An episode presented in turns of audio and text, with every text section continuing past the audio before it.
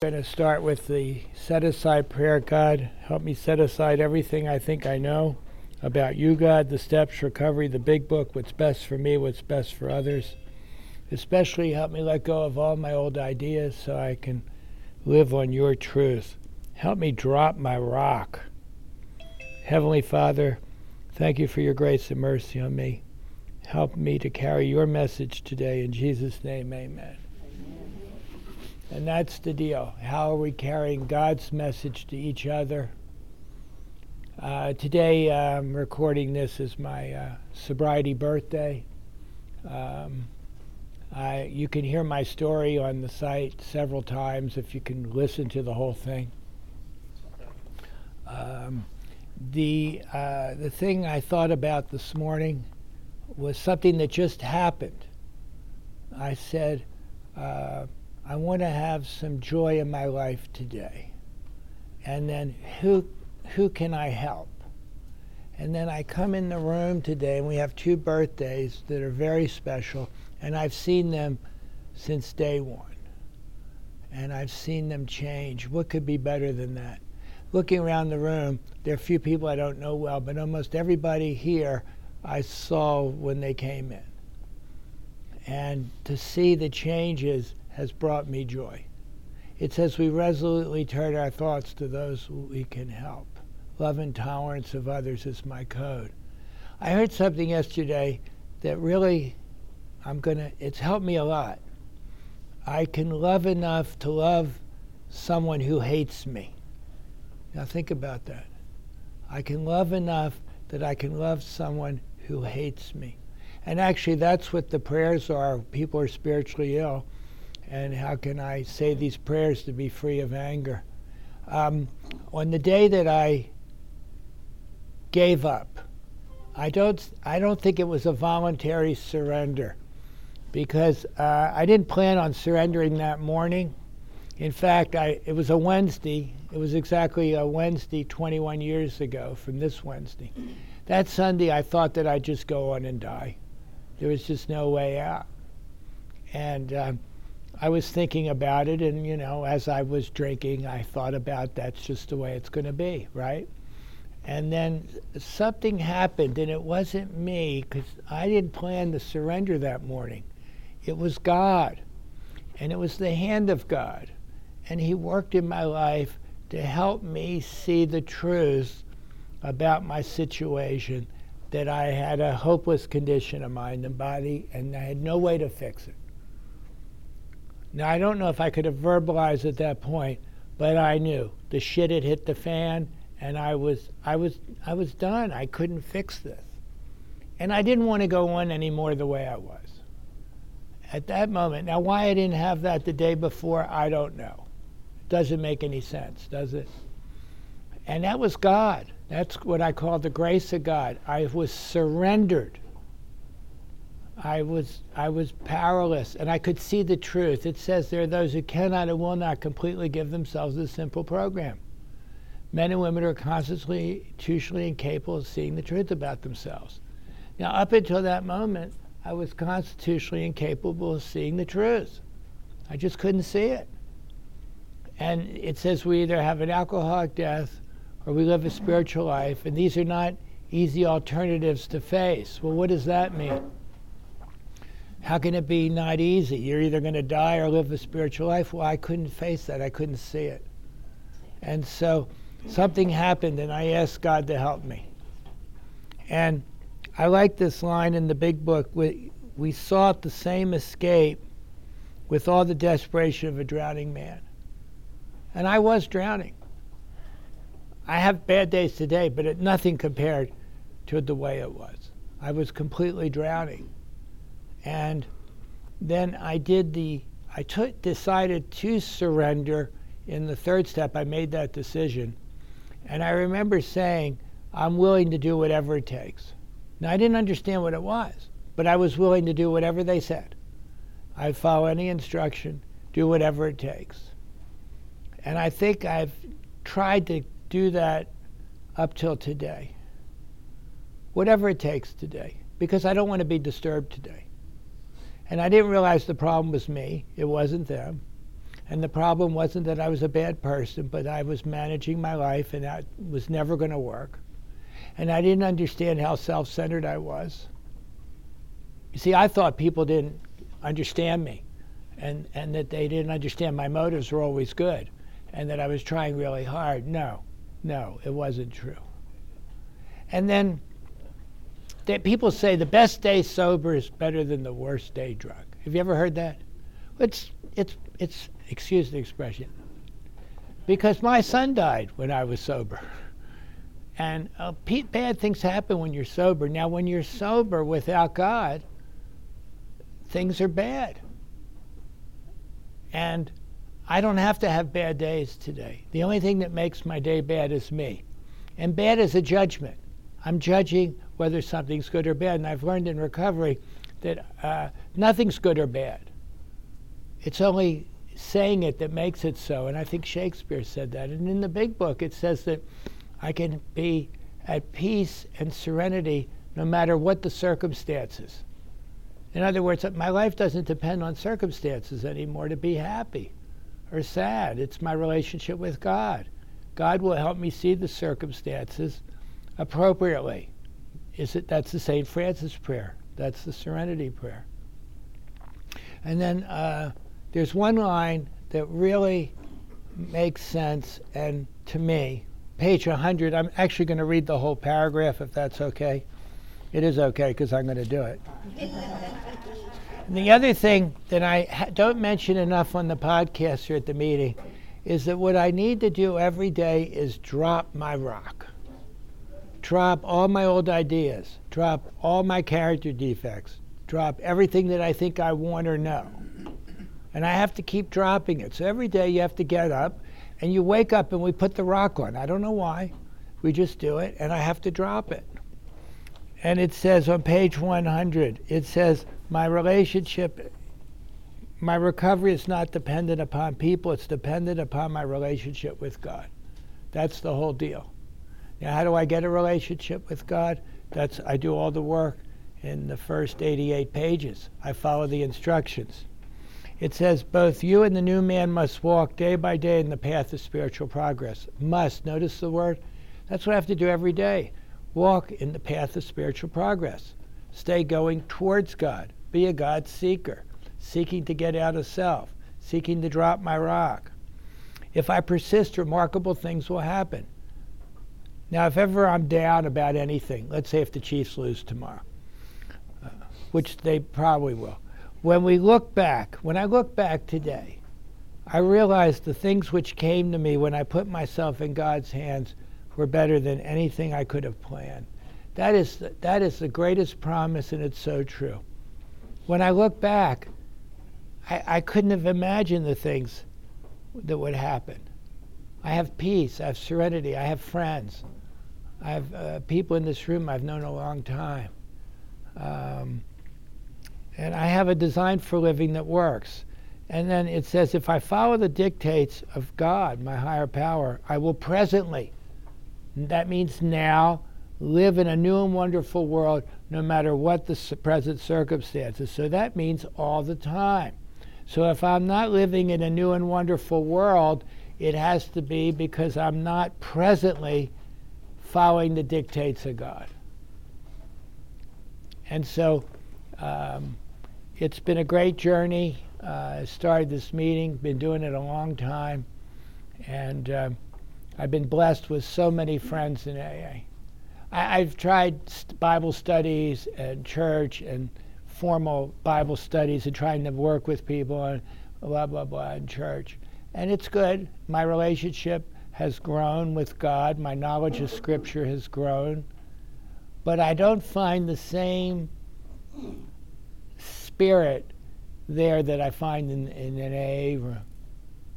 And I, I was trying to think why. I think it's because we have a common goal, we have a common peril. We're all seeking to get out of ourselves. We're seeking to try to love each other. Uh, in the Bible studies I go to, there's a lot of feuding, and people don't like the way somebody's doing it, and this and that. It sounds like an A business meeting, but uh, it's not the same spirit. I don't know if anybody else has experienced that. Uh, I can't, and I think that uh, we have a fellowship of the Spirit. And that's what we're seeking fellowship of the Spirit being with God. And so today we're going to turn to the number one thing that blocks me from that. And we're looking at the four step instructions that are in the big book. Now, I mentioned the other day that you can find a ton of four step uh, instructions on the internet. Treatment centers, everybody's got their, their thing. You write, how you do it, this and that. A lot of people think because in the fifth step he says you tell your life story, you don't admit anything, that that's what you do, you confess.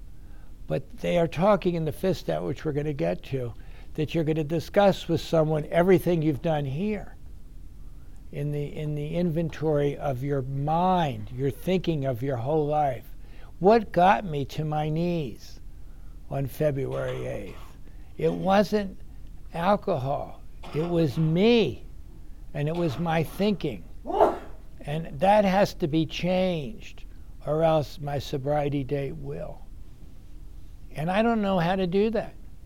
So they're going to we're looking at our personality. It says at the bottom of 63, the beginning of the instructions of the fourth step, and I'm going to go through this again. Sorry, but it's so important. You say the third step prayer.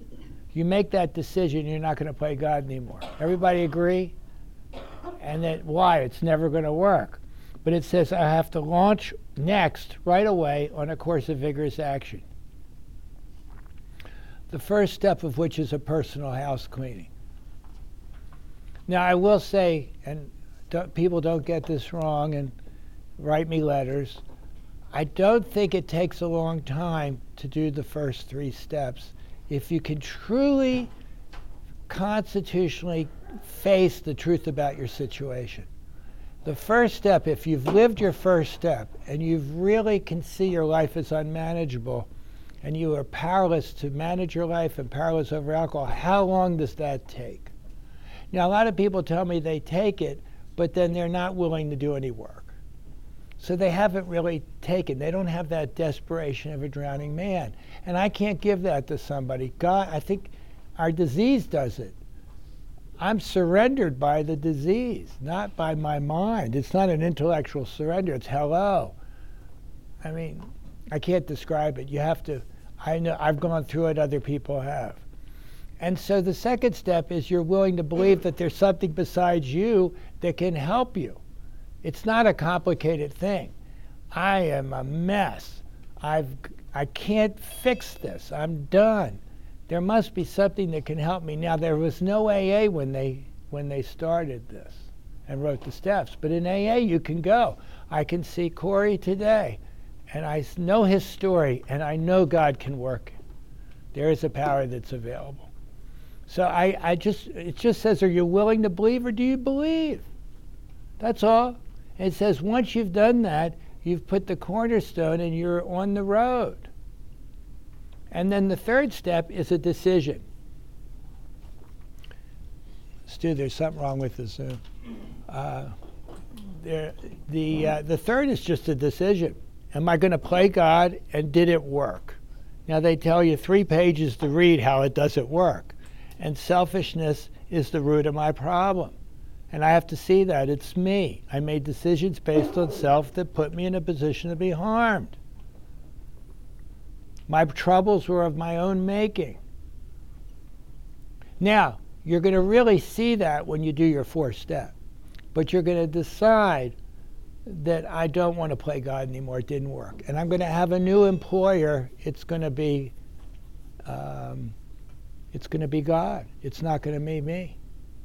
I didn't work for the hospital anymore. I work for God. And I serve Him and others. And what's my real purpose in AA? What's our real purpose? They don't tell you until page 77. They should put it the first line. My real purpose in AA is to maximally spiritually fit myself to serve God and others. And then you say the third step prayer. And then it says, next, you're going to launch on a course of vigorous action. Why do they want you to do it right away? Because unless you can see the truth about your thinking, you're going to still live with your alcoholic mind, you're still going to be full of fear and anger and shame and guilt.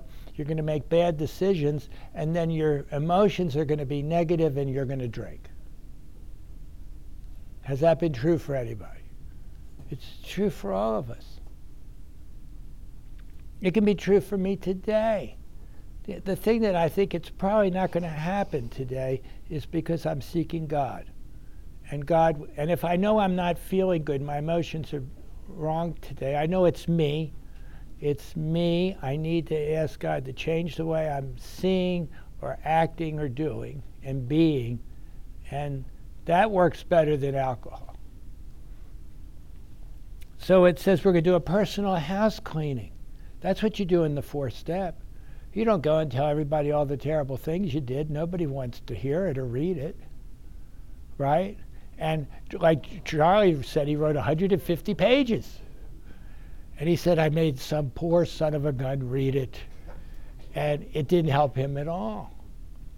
It doesn't matter what I did in school or blah, blah, blah. It's my mind. What's in my mind that's blocking me from God? And it's the result of living a life on self will, and it's the result of wrong judgment, which is resentment. Anybody judging wrong? Anybody going to judge wrong today? I'm sure I will. I'm alive. Anybody going to have fear, wrong belief? I will. I'm alive. But I don't have to live on that very long. I don't have to spend more than 10 seconds on that. If I, now, I've learned tools. Now, I do some days, but I don't have to. Did any of you do any actions that caused you shame and guilt? And you can do them today. But we're looking at our whole life. The manifestations of self will is resentment, fear, and the shame and guilt from the harms we've done to others in relationships. That's all you inventory in the fourth step and you learn prayers so you can be free of anger whenever it occurs. Anybody think that's a good idea? You can see how your character defects and what you did to cause the resentment it has nothing to do with them. The names don't even matter. Doesn't even matter what they did. You're wrong. You're angry. We have fear, wrong belief. I'm bringing something that hasn't happened into my mind because I'm worried it's going to happen because somehow it's going to affect my self esteem or pride and it's going to affect what I think I need. And then I'm living in that future world and God can't exist. And then I don't know about you, but I made reactions, that, that decisions out of fear. Anybody do that? Oh, yeah, I better do this. And they were always wrong. I mean, I, I think they were always wrong. I can't. I might think of one today. I'll tell you Wednesday. But I look back and like we had something going on with the house sale, and my wife's all full of fear, and then she's getting me all worked up, and then oh, we better do this and that. And I said, I'm not going to make decisions based on fear. And we, it, I didn't, and it's okay. I have to make decisions based on God's will for me. And you'll know when it's God's will for you because you look at your motives. And then I don't want to make any any decisions on my fear or my anger that'll cause me to harm others. I don't have to anymore. And so that's what you inventory in the fourth step. Because if you have a mind full of resentment and fear and shame and guilt, God can't work. Now, the fourth step in the beginning is where you're going to clean out most of the crap. You're not going to do it perfectly, but you're going to see it. So the next day, when you have crap come into your head, is it okay to say crap? Uh, Corey, is it okay? Absolutely. All right, okay. You can raise up Uh, yeah. we get crap in our heads, and the problem is I believe it. And I don't want to believe it now. And how do I know not to believe it? I don't feel good. And that's the fourth step. We make it so complicated. But if you haven't done it, and you haven't done the resentments, and you haven't forgiven the people that you were really angry at and seen how you harmed them and be willing to make amends, nothing's going to change. You can't go to meetings and, and, and see your thinking. You can't do a personal house cleaning by talking about it. You have to put it on paper. And so uh, they say, uh, I'm on the wrong way. It says, uh, so your decision in step three is vital. You better make that decision and crucial. But it's not going to have any permanent effect unless at once followed by an effort to face and to remove the things that were blocking me from God. If I want God to be my director, I have to face and be rid of the things that are blocking me. And I didn't know that when I came in. I didn't know that when I started. And um, I knew it when I did my four step. And you know what helps me? Doing this study. I'm sorry you have to listen to me, but it's helped me a lot because I know this stuff. So I could see the words. I said, uh oh, Michael, your problems you're, you're making, great. You did it again. You're in the wrong side of the column. You're on the left hand side. You need to be on the right hand side. Sure, she's the way she is. We'll get over it. and she may get worse. You get it? And but I don't need to react to her. And if guess what? When I react well, she looks better. Nothing's changed. but she's better. I mean, it sounds crazy. Now, she doesn't do that, so I continue to look bad, but that's okay. I'm just teasing. But you see how it works. And it says liquor's just a symptom. We think we come here not to drink. Well, not drinking is very good for us. Why? Because we can't control how much we drink and we just are off and running. And we can't stop when you get to the end. But it's a symptom of what? The spiritual illness. It's a symptom of playing God. If you're going to live sober and continue to play God, alcohol is going to become a symptom at some point. So you have to do your four step so you can look at the manifestations of self sober, running the show, so you can deal with them so alcohol doesn't have to be the solution. You want a spiritual solution, we have a spiritual problem. It says in this book, it's a line that's missed, it says we have a spiritual illness that only a spiritual experience can conquer. Therapy is not going to do it. It may help you, but it has to be an experience. And this book is designed for me to allow that experience to happen and then continue to do the work so the experience keeps going. And it gets better. I get better at it. My character defects are still there, but I, I, I recognize them quicker and and they're never going to go away. And so, hello, Michael. There you go again. I'm going to the food store in a little while. You know what's going to happen. Uh-huh. You know, and uh, then I have to go to Best Buy and look at something. You know what's going to happen. And I have to drive, and you know what's going to happen. And then you know how life is. It just doesn't go the way we want it sometimes. But I don't pay attention now anymore. The things that used to bother me, sometimes I don't notice. And I'll see and I'll say, well, that's just the way it is. Isn't that great? And it says, so we had to get down the causes and conditions. That's what you're doing in the fourth step. I'm spending a lot of time on this, probably not going to get to resentment today, because people misunderstand the fourth step. And I don't, I believe, and I could be wrong, that unless you do it this way, the things that are blocking you, you're not going to see. You're not going to learn the tools to be face and be rid of them promptly. And then you're going to continue to have the same alcoholic emotions sober and then you drink. People don't drink because they're bad people. They drink because they're spiritually ill, living a life on self will, and their emotions build up, and their mind says, Get a drink. At certain times, you cannot recall the humiliation defeat of even a moment ago. We have no defense against the first drink. And when you're separated from God and you're living in self, you have no defense. And so that's why I, I believe in this so much. And that's why I continue to, to do these meetings. And I want to face the truth about my stock and trade, the truth about my thinking. Now, I believed everything I thought. I thought it was made sense. It was killing me. I have to remind myself today that when my thinker, everybody has a thinker that talks to them. Anybody have that? Or I'm the only one? Yeah, I have somebody, something that gives me ideas, comes in here and talks to me. And this guy made the most profound statement. He said, I've learned to ask my thinker, what is its source of information? And that's really helped me. My fear, it's not true. I say, no, it's not happening. God, take it away. All right. And it says we have to do this with our lives The only thing you're going to inventory in the in the fourth step is the flaws in your makeup. You're going to see the flaws in your character when it's run on self-will. Now we made the spiritual checklist. It's on the site under resources of recovery. The left-hand side has the character of a life run on self-will.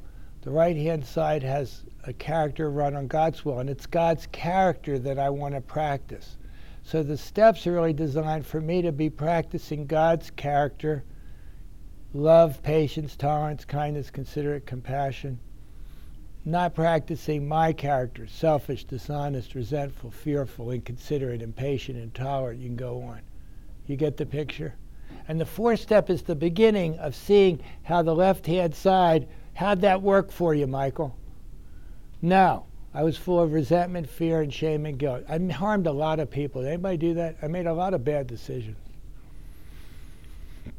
And so those are the common manifestations. And then I'm just going to uh, talk about resentment real quick. Resentment, it says, is the number one offender. What does it offend? My relationship with God. It's an offense against God to be angry. You could call that sin. But it's the number one offender because from it stem all forms of the spiritual disease. And it destroys alcoholics. Why do people drink again? They're angry. They're ang- they may not even know it, but they're angry. Things haven't worked out. They're bothered. And they know that alcohol can fix that. But it doesn't work. And it doesn't even fix it anymore towards the end. But resentment is the number one thing that separates me from God. If I made a decision that God's going to be my director, I cannot have God as my director when I'm angry. When you're anger and you're in anger, you have no relationship with God at that moment. You've put that, whatever you're angry at has become your higher power. Now, how stupid is that? But I did it my whole life.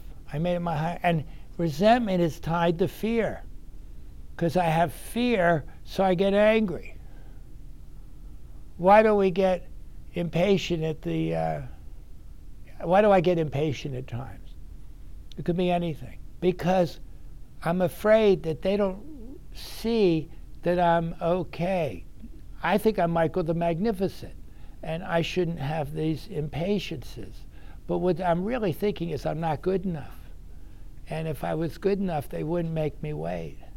They wouldn't be in front of me. I know it sounds crazy, but this fear of, of wanting approval and wanting to be good enough produces these, these judgments of other people and situations.